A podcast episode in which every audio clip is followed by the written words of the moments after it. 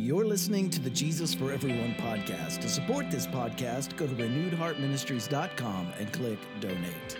But this Christmas, we may not all have someone whose economic debt we can cancel. I, I get that. But are there other types of forgiveness that we could embrace? Can I participate in restoring Jesus' distributive justice, especially for the marginalized? This is Herb Montgomery with Renewed Heart Ministries, and I want to welcome you to episode 272 of the Jesus for Everyone podcast. It's a podcast where we talk about the intersection of faith and social justice and what a first century Jewish prophet of the poor from Galilee might have to offer us today in our work of love, compassion, action, and justice. Our title this week is Lightening the Burden of Others, and our feature text is Luke 1 77 through 78, to give his people the knowledge of salvation through forgiveness of their sins because of the tender mercy of our God, by which the rising sun will come to us from heaven. Since I was uh, just a young kid, even, my all time favorite Christmas story has been Charles Dickens' A Christmas Carol. And I don't, I don't think it's really possible for, for me to even get into the, the festive spirit uh, every year without partaking of this story in in some form. Actually, presently, right now.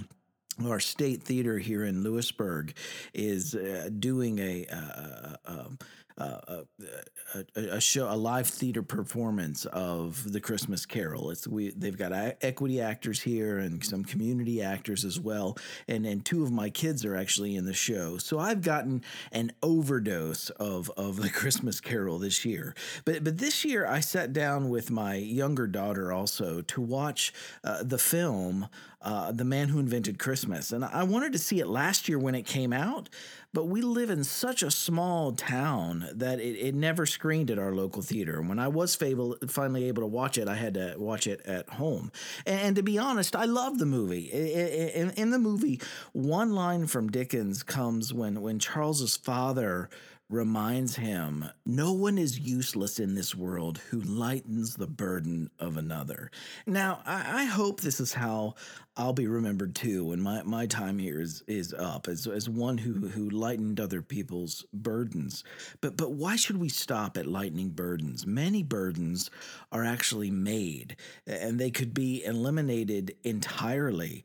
Uh, this line in the film, this, this, this saying from Charles's father, it made me think of similar words from, from Matthew's gospel, where Jesus says in Matthew 11, 28 through 30, Come unto me, all you who are weary and burdened, and I will give you rest. Take my yoke upon you and learn from me, for I am gentle and humble in heart, and you'll find rest for your souls.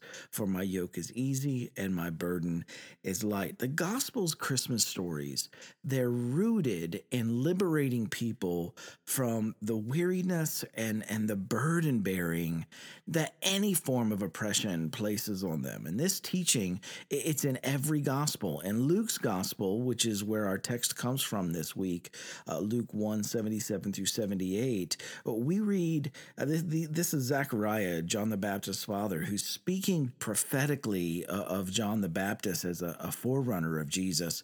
And, and, and according to Zacharias, uh, uh, uh Uh, John's role would be to give people the knowledge of salvation through the forgiveness of their sins because of the tender mercy of our, our, God, by which the rising sun will come to us from heaven. Now, there are some ingrained kind of knee jerk uh, mental pictures of these terms, these mental definitions of these terms that come up when we read this, and I want to push against those a little bit. There's an order here uh, that that struck me first. Salvation here could just as easily be translated as liberation. Salvation uh, it was not a preoccupation with an afterlife. For, for first century uh, Jewish people in, in Jesus' day, uh, it was much more about participating and making this world a better place in the here and in the now. Many of the Jewish people in Jesus' day, they longed for, for liberation from Roman occupation and oppression. And this is the context in which the gospel writers wrote their story. They tied this liberation uh, here to the idea, and this is significant to the idea of forgiveness. And as, as we covered last week, the Hebrew concept of divine forgiveness, it included collective forgiveness for the, the social sins of injustice and the exploitation of the vulnerable. And this forgiveness, it was not privatized. It wasn't about individuals or, or their personal morality. Some believed that these social wrongs gave an explanation. They explained why they were repeatedly over and over again occupied by, by Gentile empires, foreign occupation. It was seen as a, a punishment that would end when the people made reparations for the collective wrongs and, and divine forgiveness resulted. And liberation, they believed, would result from, and that's what's in this text, and I want you to catch it the tender mercy of our God, uh, forgiving uh, social exploitation. And again, notice the order here forgiveness would not result from divine wrath being appeased by a violent death on a cross. An already existing mercy in the heart of the divine is the cause of the forgiveness. And following this, humans who chose to, to mirror this forgiveness towards one another, they would then be participating, and we're going to cover this in just a moment, in, in a kind of wealth redistribution, a debt cancellation uh, toward shaping a, a distributively just society, which would include those who were previously being marginalized. So in the Gospels, and, and we covered this in the article, A Prayer for Debts Canceled, when forgiveness isn't from the divine to humans, but when it's between humans, human to human forgiveness, the concept has an economic context. Forgiveness wasn't initially about people facing oppression uh, unconditionally forgiving their oppressors. Instead, it was a call to forgiveness that was originally aimed at the economic elite. It meant a jubilee like canceling of debts, like we find in the Torah. It was a cry for the privileged and the powerful to, to cancel or to forgive all debts, and, and, and on behalf of those living under those debts to lighten their burdens and, and, talk about lightening the burdens of another. What would your life be like if every one of your debts were forgiven in one day? Human to human debt forgiveness, it was rooted in an already existing forgiveness in the heart of the divine, the one whose whose heart was already full of mercy. In Matthew's gospel, Jesus explains it like this. This is Matthew 18, 23 through 35. Therefore, the kingdom of heaven is like a king who wanted to settle accounts with his servants. As he began the settlement, a man who owed him 10,000 bags of gold was brought to him. Since he was not able to pay, the master ordered that he and his wife and his children and all that he had be sold to repay the debt. At this, the servant fell on his knees before him. Be patient with me, he begged, and I will pay back everything. The servant's master took pity on him, canceled the debt, and let him go. But when the servant went out, he found one of his fellow servants who owed him a hundred silver coins. He grabbed him and began to choke him. Pay back what you owe me, he demanded. His fellow servant fell to his knees and begged him, Be patient with me and I'll pay it back. But he refused. Instead, he went off and had the man thrown into prison until he could pay the debt. When the other servants saw what had happened, they were outraged and they went and told their master everything that had happened. Then the master called the servant in. You wicked servant, he said. I canceled all that debt of yours because you begged me to. Shouldn't you have had mercy on your fellow servant just as I had on you? In his in anger, his master handed him over to the jailers to be tortured until he should pay back all he owed. This is how my heavenly Father will treat each of you unless you forgive your brother or sister from your heart. So notice that the original forgiveness here, it was rooted in the creditor's tender mercy. When the debtor could not pay, the creditor simply forgave the debt. There was no conditions, there were, there were no contingencies. Initial forgiveness it had an intended purpose. It should have awakened a spirit of forgiveness in the debtor. And just as the saying goes that hurt people hurt people, forgiven people should forgive people. That's that's not how the Jesus story here though though goes. Jesus' story, um, in the story, the debtor, he didn't internalize the lesson, uh, and he didn't become more forgiving. Instead, he turned to his own debtors and he exacted payment. And his own forgiveness had no conditions, uh, but was freely given in mercy. That's the key point we have to remember. But if this forgiveness, this forgiven person, if he failed to internalize the ethics of this forgiveness, and apply them to to how the, he related to others that forgiveness uh, they would forfeit the forgiveness so freely given to him. There, there wasn't a contingency in obtaining the freely given forgiveness but there was a condition for keeping the freely given forgiveness. And one could lose liberating forgiveness if they failed to forgive toward their own debtors. And the point this week is that those who believe in mercy and in grace and in forgiveness should be the quickest, the first to not only be recipients of of that those ethics, but to be practicing them towards uh, uh, others. Um, we can be very Christians are notorious for being uh, very grace oriented in their religion and very law and order oriented in their their life. And it's also very important to note that that Jesus' teachings on forgiveness it included reparations.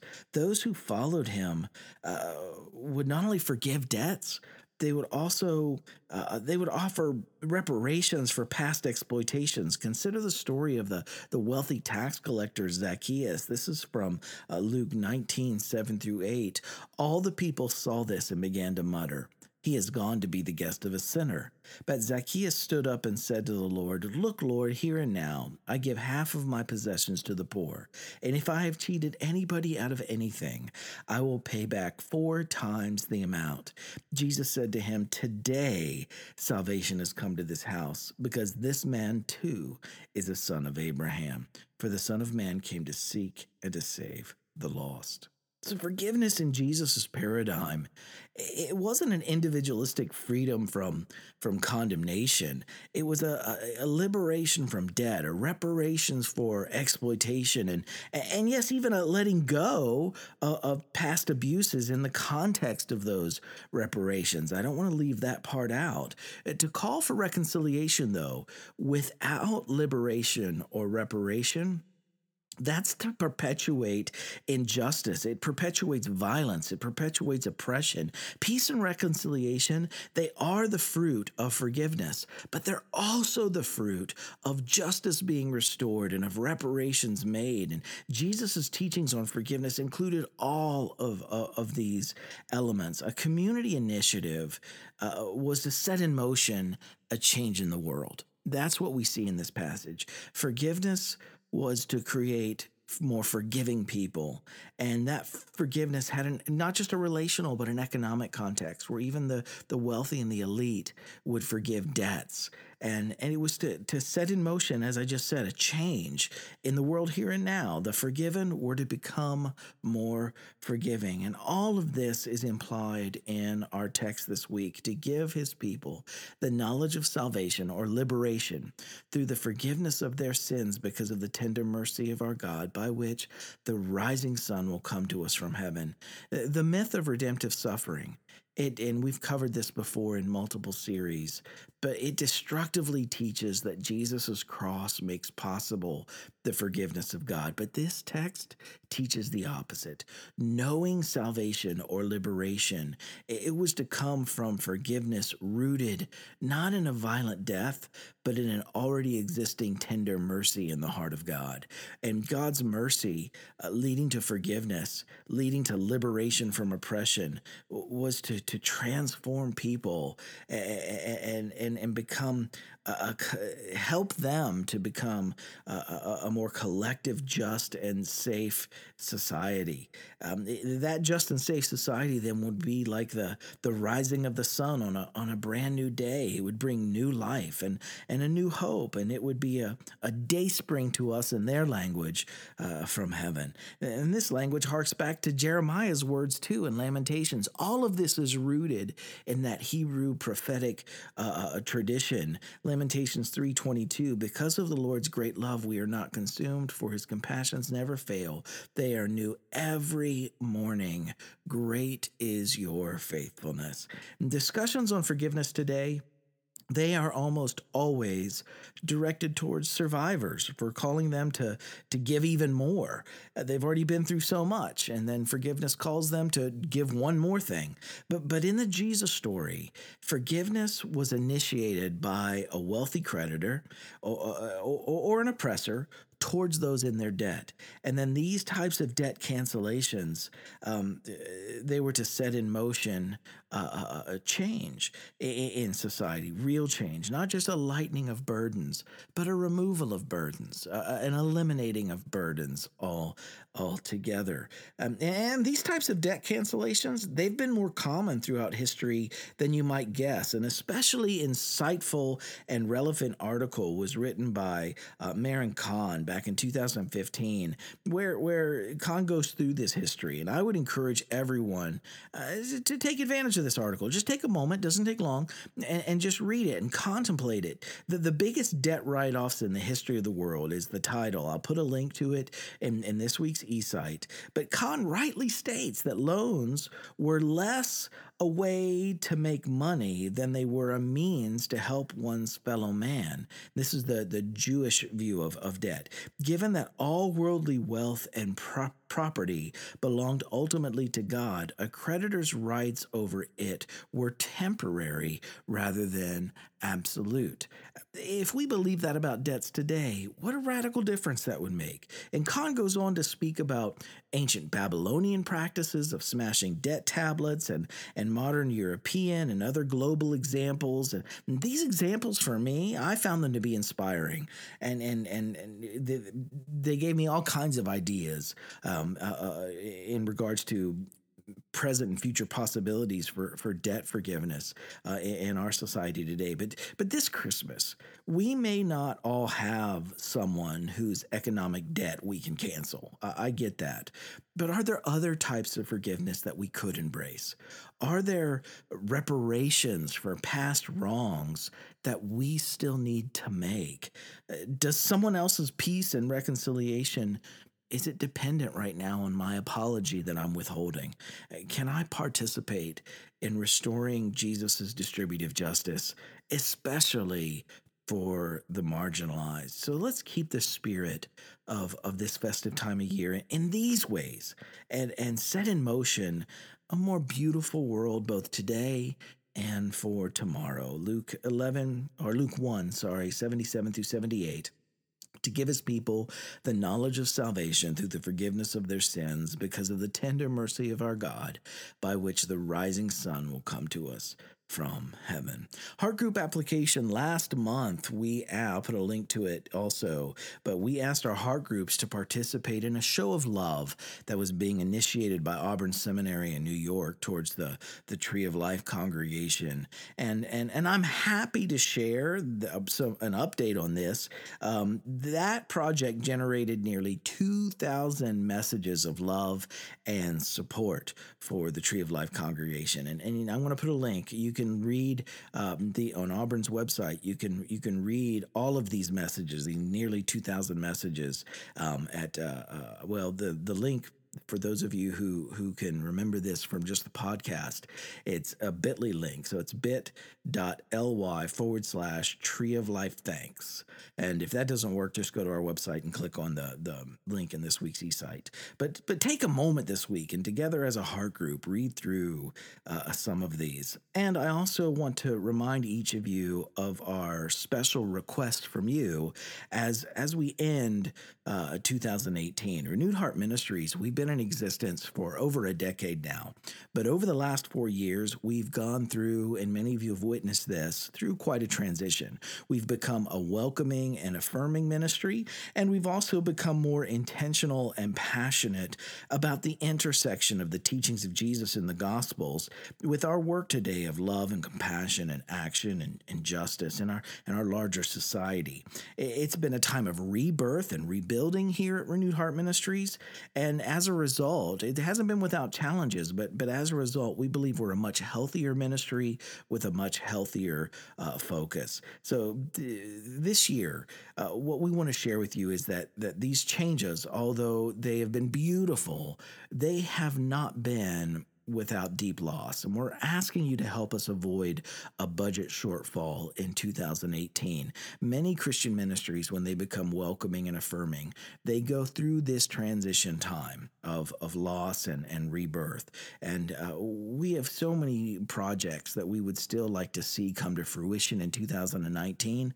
And we would love to be able to expand both our, our online presence as well as a, a, the number of free teaching seminars that we conduct across the nation. We have one coming up in, in Southern California in Glendale uh, the first weekend of March, I believe. But it, uh, also, there's an initial edit that's been completed for my upcoming book. It's going to be a, a sequel to Finding the Father, and the title for this new book, this second book, will be Finding Jesus. And it's about our, our journey from the first book to where we are today. And, and we would love, I would love to see this manuscript be able to go through its final stages and, and go on to publication this next year in 2019.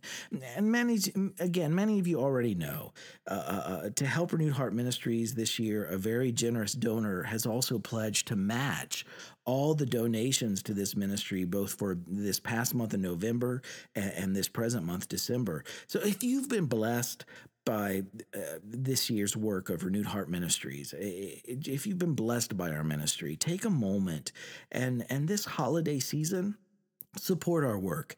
Uh, you can do so by going to our website at renewedheartministries.com and clicking donate, or you can mail your contribution to Renewed Heart Ministries, P.O. Box 1211, Lewisburg, West Virginia 24901. And if, again, if you want your donation to be matched, uh, just make sure it's postmarked by December 31st.